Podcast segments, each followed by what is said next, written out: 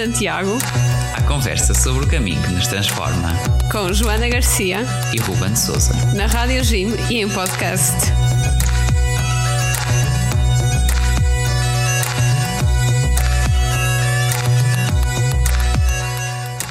Viva, sejam bem-vindos ao Guerreiros de Santiago, o vosso podcast e programa na Rádio Jim sobre o caminho de Santiago, onde cá continuamos mais uma semana com histórias, testemunhos, partilhas e neste primeiro de 2023 temos aqui uns convidados bem especiais, não é assim, Joana? Olá a todos, é isso mesmo. Estamos aqui entusiasmados para esta, este episódio em que trazemos a experiência de fazer o caminho de Santiago com um cão, com o Rafita, e não só, mas isso já vão saber mais daqui a um bocadinho. Então, uh, os nossos convidados chamam-se Sara e Pedro, uh, têm ambos 44 anos. A Sara tirou o curso de Educação de Infância e o Pedro de Gestão de Empresas, mas não é nada disso que fazem, fazem coisas completamente diferentes.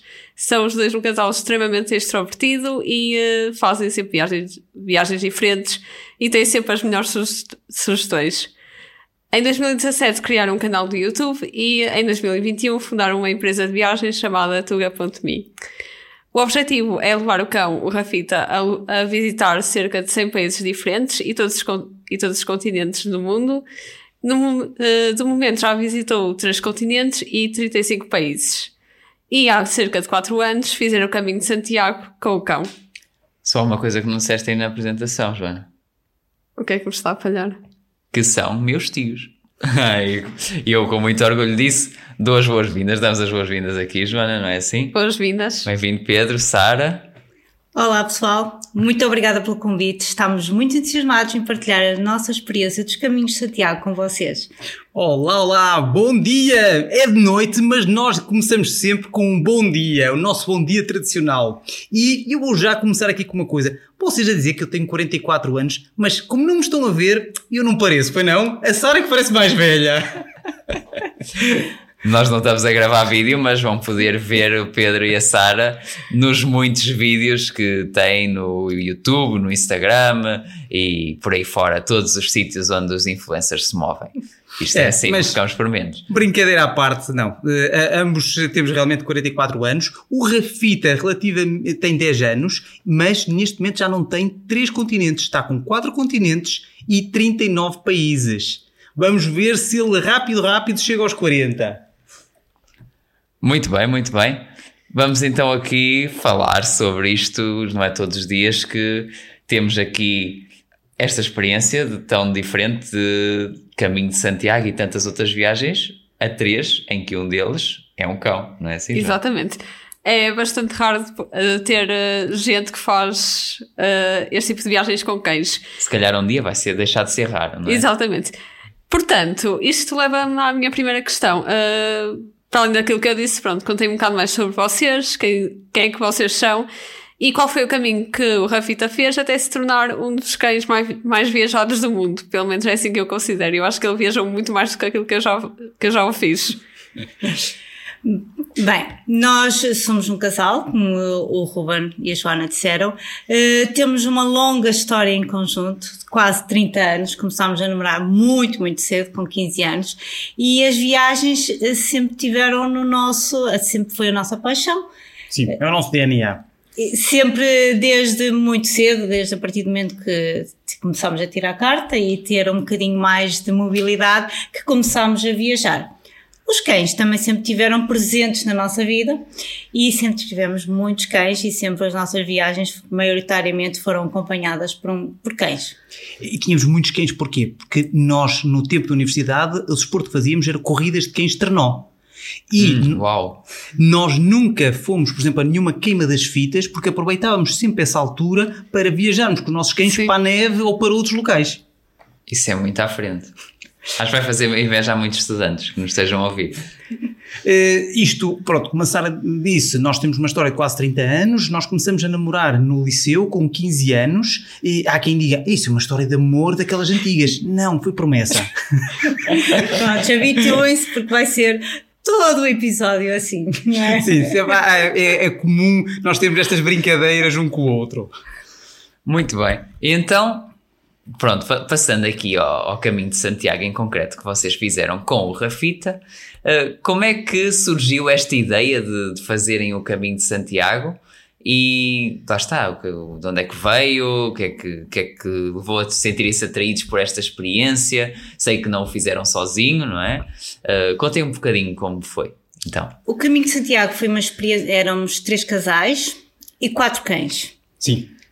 Eh, foi após nós, antes de uns meses, tínhamos feito o, com o Rafa eh, a, a, Rota Vicentina no Alentejo, eh, em que queríamos um local em que tivéssemos em família a caminhar, a experimentar natureza, a vivenciar a natureza. E depois houve um casal amigo que viu um vídeo que nós fizemos na altura e nos desafiou a fazermos os caminhos de Santiago juntos.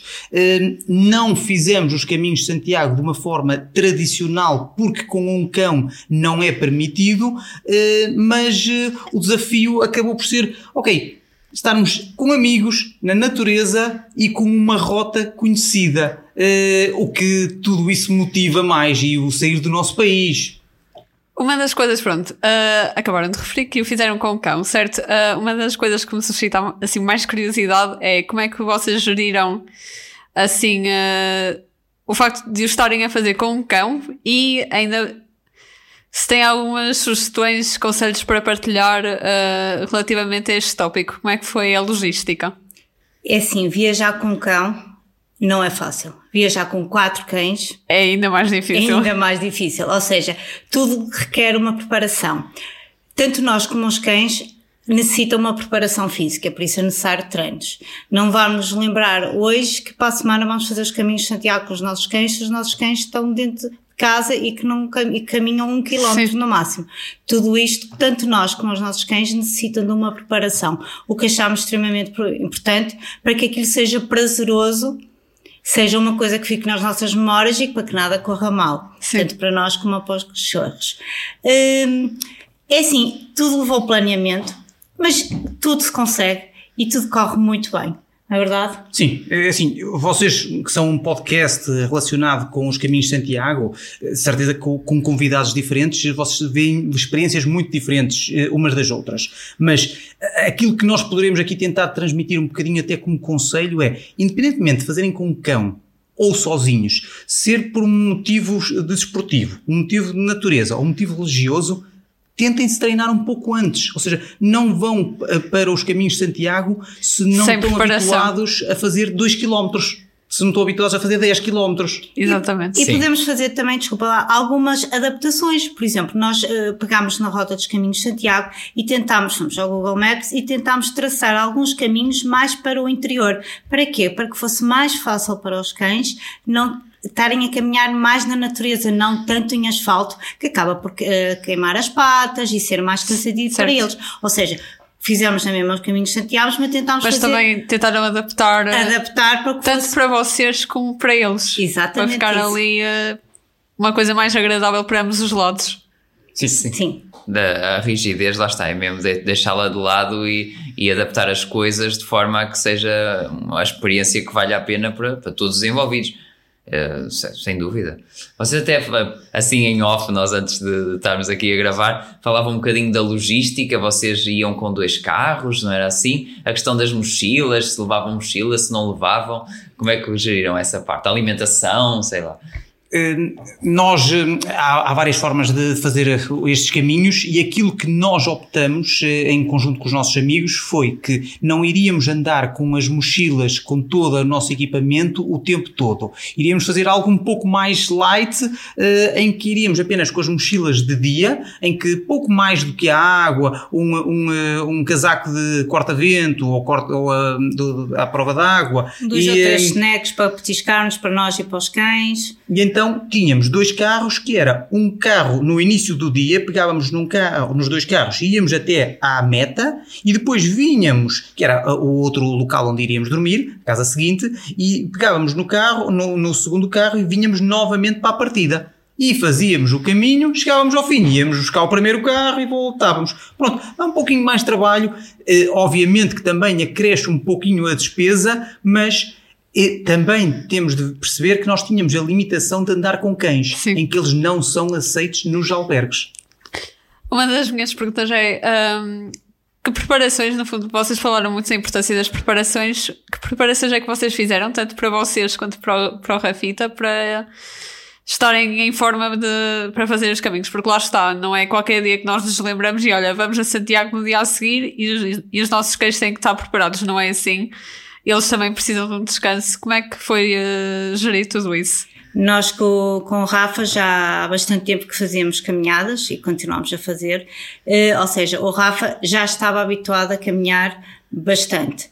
No entanto, quando decidimos fazer eh, os caminhos de Santiago, traçámos um plano de treinos. Faltam. X tempo e vamos fazer estes treinos por semana. Para quê? Para, tanto para nós como para eles estarmos super preparados. Sim, se tínhamos bem. uma meta de mais ou menos, sensivelmente 30, 35 km por dia, porque nós fizemos os caminhos em 4 dias, dias então eh, o, o Rafa e nós tínhamos de estar preparados não a fazer um caminho de 40 km, mas sim 4 dias de caminhos de 30 e tal. E isso requer uma, um treino que, que vá permitir que uma pessoa, ah, hoje é sexta-feira, eh, toda a gente tem trabalho ou tem escola, seja o que for, vai-se caminhar à noite, vai-se caminhar no sábado de manhã, vai-se caminhar no domingo, para irmos fazendo treinos, em que se vai à Serra da Freita, vai-se ao Jerez, vai-se a Sintra, seja onde estejas no país, há sempre algum local que podes caminhar, Sim. nem que seja na escadaria do teu prédio. E depois vai-se aumentando gradualmente. Por exemplo, hoje faço, faço X quilómetros, amanhã faço outros não sei quantos, e daqui a nada já estou em Santiago, pronto. Exato. Exato. Roma não se fez num dia. Acho que sim. E já agora pergunto também, nós, eh, pronto, para, para a peregrinação a pé, uh, nós normalmente preocupamos-nos com o calçado, com, sei lá, o bastão, com uma série de, de questões. Uh, para, para um cão, é preciso também algum cuidado neste, neste ponto de vista, ou até mesmo da parte da alimentação e assim? Ou uh, foi tudo assim mais ou menos natural? Poderemos dizer que é um pouco natural no nosso caso, porque o Rafita, já, já, como já estava acostumado a fazer caminhadas, já, já, já tínhamos as coisas mais ou menos delineadas. Mas sim, há um, eh, em termos de alimentação, há uma, um acréscimo de proteína, eh, em termos, por exemplo, de proteção para as patas, leva sempre uma, uma, umas botinhas, eh, quase, é quase um tecido, mas é umas botinhas para se tiver quase um cortezinho para poder ter ali uma proteção. Sempre que há certos sítios onde não se pode aleijar um creme, que, um creme cicatrizante, há uns que são para proteção das patas, que também se pode utilizar na neve e, ou em locais com asfalto muito quente, e também podemos também utilizar se houver algum corte, alguma pomada cicatrizante que vende em qualquer veterinário, para poder auxiliar se, se o cão tiver algum problema. Também há a questão de, para assim, para os cães que estão dentro de casa, também se for uma época de muita chuva, há sempre uma capinha de chuva, como nós temos os nossos impermeáveis, Sim. também existe para os cachorros. Por acaso também já vi muitos vídeos, alguns na internet, de cães com capinhas de chuva. Sim, se estiver a chover e se eles uh, também gostam de se sentir protegidos. Embora que temos de tentar ver, por exemplo, uh, os adultos ou, ou, as pessoas quando andam a correr uh, na, na estrada ou no mato, como estão a fazer exercício, quase que não andam com proteção nenhuma. Andam muitas Sim. vezes de manga curta e está a inverno. Porquê? Porque estão a fazer exercício. Por isso, não vamos também pôr roupa a mais nos nossos cães se eles estão a fazer exercício. Sim, não queremos cães abafados. Não, não. Uma das coisas que eu por acaso me lembro quando fui para fazer o caminho de Santiago foi uh, eu chegar a um ponto em que eu já nem quis saber das capas de chuva nem nada, nem nada porque estava natural, ia molhar aí, já ia chegar ao albergue toda molhada aí e não sei lá, não valia exato, a pena. Exato, exato. Muito bem, então durante o caminho vocês. Uh, pronto, há muitos episódios sempre que acontece aí que pronto, o caminho nos surpreende. O que é que foi assim alguma coisa engraçada, inesperada que, que possam escolher? Uh, e eu que acho que possam partilhar connosco, se calhar que não esteja nos vídeos. Nós vamos partilhar os links para os vídeos depois. Prometemos. Uh, sim, sim, claro que sim, na descrição do episódio. Assim, eu, eu não me recordo de um episódio que este episódio é que marcou tudo, mas eu acho que foi o conjunto da viagem e da partilha que houve com os nossos amigos. Que normalmente uma viagem maior e um pouco mais exigente fisicamente é quando uma pessoa consegue ou estreitar relações de amizade com outros ou então afastar. Normalmente dá para dá para dois polos. Sim, Pois. porque nós, nós estamos, começamos a ficar cansados, começamos a ficar estressados.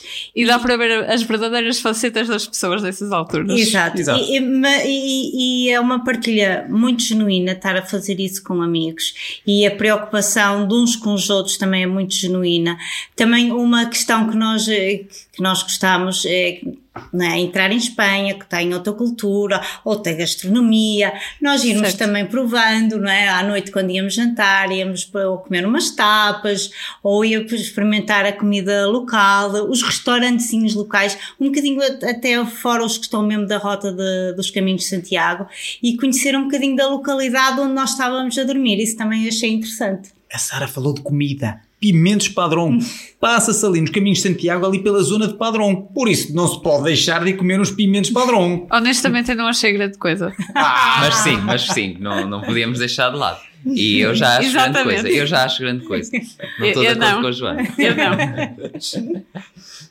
Eh, uma, uma das coisas que, que a Sara tocou, se não se importarem só de, de eu mencionar, é que assim, ir a, a Espanha, ou seja, se estamos aí com um cão, é super importante e até mais importante que a capa da chuva, que o cobertor, é os documentos. O nosso cão, ao sair de Portugal, obrigatoriamente Precisa tem de estar com um também. passaporte. É quase certo que ninguém vai pedir o documento. Mas se pedirem e não tivermos, aí vamos ter problemas. É a mesma coisa. Vocês foram fazer o caminho de Santiago, provavelmente ninguém vos pediu o, o- o cartão de cidadão. Do tipo, Mas eu se, ser se as menor. autoridades pedissem, Era quase a mesma coisa de, por Temos exemplo, eles irem comigo, eu era, eu era basicamente a, a, a pessoa menor de idade ali e pedirem-me um documento e eu não ter, ia ter problemas. Certo, é exatamente isso. Por isso, o passaporte dos cães faz-se no veterinário e é como se fosse uma caderneta de vacinação, eh, apenas tem o nome de passaporte da União Europeia e, eh, e que todas as vacinas e desparasitações internas e externas devem depois ter a vinheta do, do veterinário e a, e a assinatura e aí já se pode viajar pela Europa eh, à vontade. Ora, passando aqui para uma outra questão, nós eh, vamos falando também ao, ao longo dos nossos episódios da, da dimensão religiosa, da raiz cristã do caminho e por aí fora. Eh, a fé, a espiritualidade é algo para vocês que, que importa, que está presente ou, ou nem por isso? No nosso caso, não esteve presente. Não fizemos por um motivo religioso, mas por uma questão de desporto e cultural. Sim e não. Ou seja, é, aqui talvez sendo um bocadinho diferente da resposta do que a Sara está a dar. Eh, sim, a parte de, estarmos com os amigos, a parte da natureza e do desporto foi o nosso motivo principal. Eh, se calhar nós poderemos considerar que isso é um pouco a nossa fé. Eh, ou seja, eh, não quer dizer que não, por não termos feito por um motivo religioso que, que nós eh, não tenhamos eh, fé e não acreditemos em alguma coisa.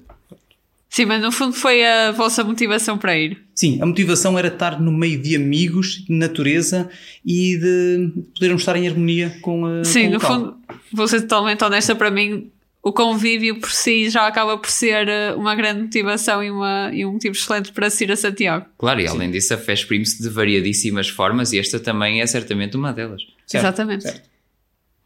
Vocês já percorreram vários caminhos diferentes, aliás, vários destinos diferentes. O que é que torna o caminho de Santiago tão diferente do resto do, eh, dos outros países? Se é que torna. Se é que torna, exatamente. Cada, cada destino traz-nos sempre eh, experiências completamente diferentes eh, uma das outras, reali- Memórias, memórias, histórias. histórias. Eh, acho que nada se- é difícil conseguirmos comparar umas coisas às outras. Eh, em primeiro lugar, nós fizemos, normalmente viajamos os três, Sara, Pedro e Rafa. Os Caminhos de Santiago foi feito em grupo. Sim. Só isso Sim. tornou a experiência completamente diferente das outras, não? Eu acho que no- nós dividimos as nossas viagens em três etapas. O antes, a preparação, que adoramos, ir para o computador, ir a fazer as nossas, eh, os nossos Excel, as nossas planilhas, de, de- de- seja de custos, seja de, de equipamento, seja de locais que vamos visitar, de pessoas que vamos, eh, achamos nós que vamos conhecer, depois a viagem em si e depois as memórias. E essa aí é a terceira etapa, é que fica para a vida. A não ser que uma pessoa tenha uma amnésia. Pronto, mas certo? É, mas e, e, é, e, é, tão bom uma pessoa lembrar-se do, por exemplo, no, neste caso dos caminhos de Santiago, não se, propriamente do caminho, se calhar nós não nos lembramos daquela curva mas lembramos-nos da conversa que tivemos mas, com os nossos amigos. Enquanto faziam a curva e. Uh, e, é, e é, ou do sabor daquela comida, dos pimentos padrão. É, e, e é isso que dá o tempero especial às viagens que vamos fazendo por este mundo fora. E, e, então, a partir de certa altura, vocês das vossas viagens, que são inúmeras, lá está, começaram a, a publicar, a fazer vídeos, a, a ter um, um, pronto, uma presença nas redes sociais. E como é que isto surgiu? Uh, como é que ganhou escala até aquilo que se tornou hoje, que é um, uma página de YouTube e redes sociais com, com tanto conteúdo? Como dissemos há bocado, viajar é uma, sempre foi uma paixão para nós. Uh, sempre foi algo que, que, tá, que estávamos sempre a programar quando é que vai ser a próxima viagem, qual é o próximo destino. E, e então, como como tudo na vida, a vida é feita por etapas. Nós tínhamos uns bons empregos, uh, estávamos bem, mas precisávamos de algo mais. Algo que nos preenchesse mais, que, nos, que, que tivéssemos muito, muito prazer a trabalhar. E daí que surgiu as viagens, que sempre foi a nossa paixão, o nosso gosto, e quisemos juntar o útil ao agradável. Começámos com passinhos de bebés, Começar, depois das viagens começámos a, a, ser conhecidos pelos nossos amigos, familiares, por aquele casal que sabe qual, qual é a melhor dica de viagem, qual é o, o, local onde se compram os voos mais acessíveis. O hotel melhor em Marrocos, o, o sítio onde ir na Noruega. E, e, então começamos, ok, então se nós estamos a partilhar essas informações de uma forma offline com, com amigos e família, eh, por que não começarmos eh, a tentar juntar as duas coisas, o, o puzzle é tentarmos aumentar o nosso leque de conhecimento, arranjar hard skills e uh, também em tentarmos aumentar as nossas soft skills de conseguir estar a falar numa entrevista, conseguir estar em, em cima de um palco, uh, dar uma palestra, uh, tudo isso nós não o sabemos fazer bem, mas estamos melhor do que o que estávamos há dois anos atrás. Sim, principalmente quando começamos. tudo se aprende, tudo se treina. E uma pessoa que se deixar estar no local hum, de que está, seja em termos profissionais, em termos de relação com, com o parceiro ou a parceira, e não trabalhar um bocadinho todos os dias, vai morrer. Pronto, uh, vocês uh, levam o Rafita com vocês e se calhar há uns 20 anos atrás levar um cão numa viagem era uma coisa impossível, mas vocês acabam por provar que de facto dá para se fazer. Porém, ainda assim, de certa forma, pensam que traz algumas limitações ou. Uh... Você em termos de viajar com cães, ou seja, quais é que são as limitações que viajar com Isso. cães hoje em dia ainda pronto, tem, tem? Viajar com cão é muito complicado, mas consegue-se fazer com tempo, com preparação, consegue-se fazer bem. Mas não é fácil. É como viajar com uma criança. Uma pessoa também, se vai viajar com uma criança, tem que ter outro tipo de preocupação se vão apenas dois adultos. É exatamente igual. Se vamos com um cão, temos que ter, tem que preparar, tem que saber quais os papéis que é necessário para a entrada do, do, do cão no, no outro país. É, é necessário saber uh, as regras nos transportes públicos, que difere de país para país. Ou seja, temos que nos ter conhecimento para o país que vamos, quais são as regras, e com o tempo consegue-se perfeitamente. E onde é que se vai buscar essas regras? Onde é que se vai buscar essa informação? Não é fácil. Eh, e vou aqui, eh, para não ficar assim tudo no éter, tentar dar um ou dois exemplos do que a Sara está a falar. Vamos eh, tocar outra vez nos caminhos de Santiago. Eu quero fazer os caminhos de Santiago, quero ir com o meu cão e quero ir de comboio. A sair aqui do Porto ou sair de Lisboa. Não dá. Dá se formos a, antes de atravessar a fronteira. Porque não há um único uh, comboio em Portugal que dê para atravessar a fronteira com um cão, a não ser que ele seja pequenino para ir dentro de uma caixa. Que seja pet friendly. Sim, não, não há comboios que atravessem fronteiras em Portugal, ou seja, eles até são pet friendly dentro do país, mas para atravessar a fronteira Nem não permitem, a não ser os que estão dentro de uma caixinha. Uh, outro, outro exemplo é. Ah, eu vou para aquele país e vou com o meu cão e vou comprar o voo na, na internet. ok, até podes comprar, preparar o voo na internet, mas a seguir ou, ou fazer o check-in ou, ou e tratar de uma data de coisas tem de ser na bilheteira. Não pode-se comprar o bilhete de comboio, por exemplo, na Online. online. Não se pode. Há, há uma data de, de, de entraves que. E uma pessoa diz: Ah, mas que injustiça. Não é injustiça, ainda há poucas pessoas a fazê-lo para incentivar economicamente as empresas a investir dinheiro ne- nessa parte. Tem- Temos de perceber, é a legislação e a parte económica. Mais uma vez, com planeamento, com antecedência, consegue, se consegue. Tudo se consegue. Muita- muitas das coisas que eu vejo, por exemplo, de algumas pessoas por aí a falar, é que, por exemplo, há certos sítios, por exemplo, transportes públicos do género, tem, eh, queres levar o teu animal, tens de comprar um bilhete para ti e um bilhete para o teu animal. Certo, embora que di- dificilmente o bilhete é exatamente o mesmo valor. eh, pronto. E, e as pessoas realmente muitas vezes insurgem-se, ah, isso é uma injustiça, porque é que ele tem de pagar? É Assim, mas nós temos de pensar, ah, mas se eu, for, se eu tiver um filho. No fundo ele, acaba a por ser, de certa idade ele também por paga. ser o mesmo. Pronto, ou seja, eh, se nós queremos considerar os animais como parte integrante da família, Também, no fundo, então tem que adotar temos as de, de regras. assumir que, que, que iremos ter que, pronto, que ter essas regras e esses custos. Eh, se estão todos corretos, se nós concordamos com eles, não, mas temos de os cumprir. Agora, uma parte que também acho muito importante para quem quer viajar ou fazer os caminhos de Santiago com os cães ou, ou mesmo andar eh, na rua com os cães, todos os cães precisam de treino. É uma, uma questão muito, muito importante. Os cães têm que ser treinados, têm que ser so- sociabilizados, têm que estar habituados a, a conviver com outras pessoas, a estar numa esplanada, eh, a saber que se comportar como nós. Nós também, quando Certo. nascemos, temos que aprender as regras e temos que nos saber comportar. Com os cães, acaba, mesma coisa. é a mesma coisa e é muito importante essa, essa questão e nós gostamos sempre de salientar isso. Porquê?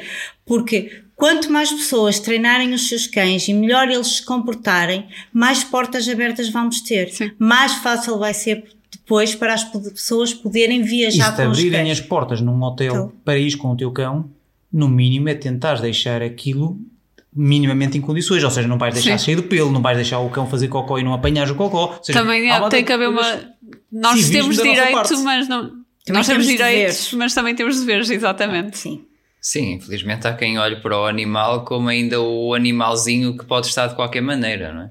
É, Exatamente. Ou seja, e, e as pessoas acabam por. hum, ainda se vê nos dias de hoje em cidades as pessoas a passearem o cão, não levam um saquinho, o cão faz os dejetos no passeio e não se apanha. E depois eh, ficam chateadas por não deixarem o cão entrar numa esplanada, não entrar no. no Pois, por que. Ou seja, razão é que, que não deixam entrar. Haja coerência, não é? Exatamente.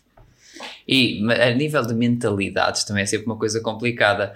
Já se sentiram assim muitas vezes, vá, eh, olhados com outro ar por estarem a viajar com um cão ou sentir eh, desconfianças ou algo desse género? Olhados somos sempre. Eh, não, não fosse o Rafa tão bonito. Claro. É um cão muito fofinho. Mas sim, pô, acontece há alguns casos, mas eu acho que nós temos de nos focar nas partes positivas da vida. Por isso, se nós nos vamos focar nas, nas pessoas que são 0,1% das pessoas no mundo é que são más. O resto das pessoas, em todo o mundo há pessoas boas. E, eh, e a maior parte das pessoas acham, acham diferente, acham engraçado, eh, acham bonito andar uma família com o seu cão a passear que mas claro, o que estar limpo, eh, tem estar cumprir as regras, eh, tu- tudo isso, ou seja, ajuda a que, que as pessoas ol- olhem de lado ou não, não achas? Sim, mas por exemplo em Marrocos, onde é um país onde culturalmente os cães não são muito bem aceitos, principalmente um cão que seja preto, o Rafa é preto e branco, eh, nós no início estávamos com um bocadinho de receio, porque não sabíamos qual seria a aceitação, a forma como as pessoas iriam olhar para nós e tivemos uma experiência 100% positiva, muito acima do que nós estávamos à espera. Sim, provavelmente não conseguimos convencer os marroquinos todos a terem um cão em casa, mas eh, não sentimos nenhuma, nenhum deles a achar que nós éramos imundos por andar com cão. Certo. E já agora, eh, onde é que colocariam Portugal num ranking assim de países pet-friendly? Estamos eh, em que parte da escala? Acho que estamos assim. Na Europa, acho que ainda estamos um bocadinho em baixo Sim. na escala, Eh, infelizmente. Eh, Alguns exemplos? Eh, como o país, ou a, a capital mais pet-friendly que tivemos até hoje foi Helsinki. Uh, que aí ninguém quer saber se é um cão de assistência, se é um cão uh, normal, uh, se é um pet. o cão entra, seja no restaurante, seja no supermercado, entra em todo lado. Agora, como a Sara disse ao bocado, o cão tem que estar treinado. Ponto. E em Portugal, para muita pena nossa, ainda talvez seja dos sítios de 39 países que o Rafa teve, de quatro continentes, é provavelmente um dos países que mais dificuldade temos em arranjar um hotel que aceite cães. Uma esplanada que aceite cães ou que. Porque já nem todas fazem isso. Mas aqui damos já dar uma dica, em primeira mão. Se houver alguma esplanada que não te aceite com o teu pet, podes chamar as autoridades, porque é obrigatório uma esplanada aberta aceitar-te com o teu pet. Agora, mais uma vez, ele tem de estar comportado. comportado. Ora bem, vocês fazem tantas viagens, de certeza absoluta que aprendem alguma coisa com elas. Qual é o maior tesouro que vocês podem, no fundo, retirar do contacto com tantas realidades diferentes? Eu acho que o maior tesouro é conhecer outras pessoas, conhecer a realidade delas, trocar experiências. É muito, muito enriquecedor nós conhecermos uma realidade diferente da nossa.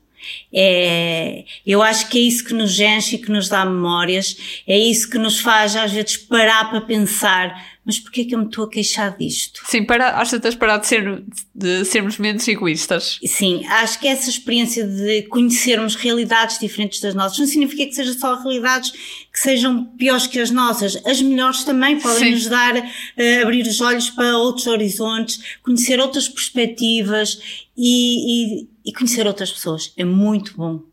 E eu acho que é das coisas que, que, mais gostámos, ainda nesta última viagem no Brasil, o contacto que tivemos com tantas pessoas diferentes, aquela experiência, aquela, esta partilha de, de, de ideias, de, de, de vidas, é muito enriquecedor. Concordo com a Sara. Eu acho que uma das coisas que fez com que nós passássemos a preferir eh, não estar dentro de um resort e começarmos a estar em hotéis mais pequeninos ou até em Airbnbs e depois ir a restaurantes eh, locais é para podermos ter contacto com a população. Eh, obviamente que, que depois uma pessoa pode começar-se a identificar mais com um estilo de viagem do que outro, com um hemisfério do globo do que outro, mas o que é certo é que estas diferenças são super enriquecedoras e muitas vezes fazem com que uma pessoa acabe por inapreciar mais a nossa cidade. E não porque, ah, porque os outros são maus. Não, porque aquilo que nós dávamos com algo adquirido, afinal, é, é, é, super enriquecedor da nossa cidade. E, e as pessoas. É, é tão bom conhecer pensamentos diferentes e, e percebermos o que é que eles querem dizer. Nós não temos a verdade absoluta. Um exemplo que me estou a lembrar agora, nós vamos a um restaurante local onde a pessoa que cozinha se senta connosco à mesa e que nos diz, olha, eh, este prato é feito com estes ingredientes, nós fomos buscar este local, isto é tudo produção eh, daqui da, da zona, eh, nós fazemos desta forma, olha, vocês querem aprender a fazer isso é tão bom, é tão enriquecedor para chegarmos a casa e conseguimos partilhar estas experiências com a nossa família, com os nossos amigos, é muito bom. Extraordinário mesmo. Extraordinário. Então, normalmente nós terminamos aqui os nossos episódios a fazer uma pergunta que sei que até podemos adaptar. Normalmente perguntamos uh, o que é que é para vocês ser um guerreiro de Santiago? Aqui se calhar podemos perguntar o que é que é ser um guerreiro viajante por tantos destinos únicos Ui, olha, olha, agora, agora deixaste. É, agora, nós que normalmente não ficamos sem, sem palavras, palavras é que é ser um guerreiro de, de tantos destinos, como é que é? Oh, repete a pergunta. Um guerreiro viajante. Um guerreiro viajante. Consideram-se isso? Uh... Não sei, por um lado guerreiro nós associamos que temos que estar sempre a travar uma luta, a viajar e não consideramos... Sim, não consideramos, é mais natural. É, não caso. consideramos uma luta, mas consideramos uma coisa, um prazer enorme viajar e, e, se houver alguma adversidade é essa, é aprender a lidar com elas e até tirar o, tirar proveito daquela adversidade, Sim. aprender com aquilo. Tirar prazer do, das pedras que aparecem no nosso caminho. E uh, eu acho que um guerreiro viajante é, é aquela pessoa que, que se começa a adaptar a, a, aos outros sem, sem fugir das suas crenças. Sim, acho que sim. Muito bem. Lá está, o nosso guerreiro, nós quando pensámos neste no podcast nunca foi no sentido negativo, mas nesse, nesse ponto de vista de, de superação uh, que, que também o, o viajar uh, envolve, né? Sim, exatamente. Sim, sim. E nós muitas vezes aqui desafiamos os ouvintes a, a, seguirem as nossas redes sociais, mas hoje, claro, vamos desafiá-los a seguirem as vossas. Uh, então, para quem quiser seguir o vosso trabalho, onde é que vos pode acompanhar? Pedro Talvez o sítio mais fácil seja mesmo no Instagram, uh, tuga.me, tugami. E, um... YouTube também, mas neste momento ainda está um bocadinho em stand-by porque estamos a reajustar todo, todo o YouTube, mas no Instagram estamos quase diariamente lá presentes, podem nos ir lá visitar e dizer-nos que nos ouviram aqui no podcast. Sim, digam olá. Isso mesmo, é visita obrigatória para verem aqui uh, os vídeos, as, as fotos, tant, tantas uh, viagens extraordinárias que podem por lá conhecer. Uh, e é assim que, que, nós vamos aqui terminar, agradecendo muito pela vossa presença, Pedro e Sara. Obrigada e vamos despedir como nos despedimos em todos os vídeos. Beijinhos, abraços e, e muitas, muitas lambidelas do Rafita. Muito bem. Os nossos ouvintes já sabem que voltamos para a semana com mais histórias sobre o caminho de Santiago. Cá continuamos a contar convosco. Uh, fiquem bem e bom caminho. Bom caminho.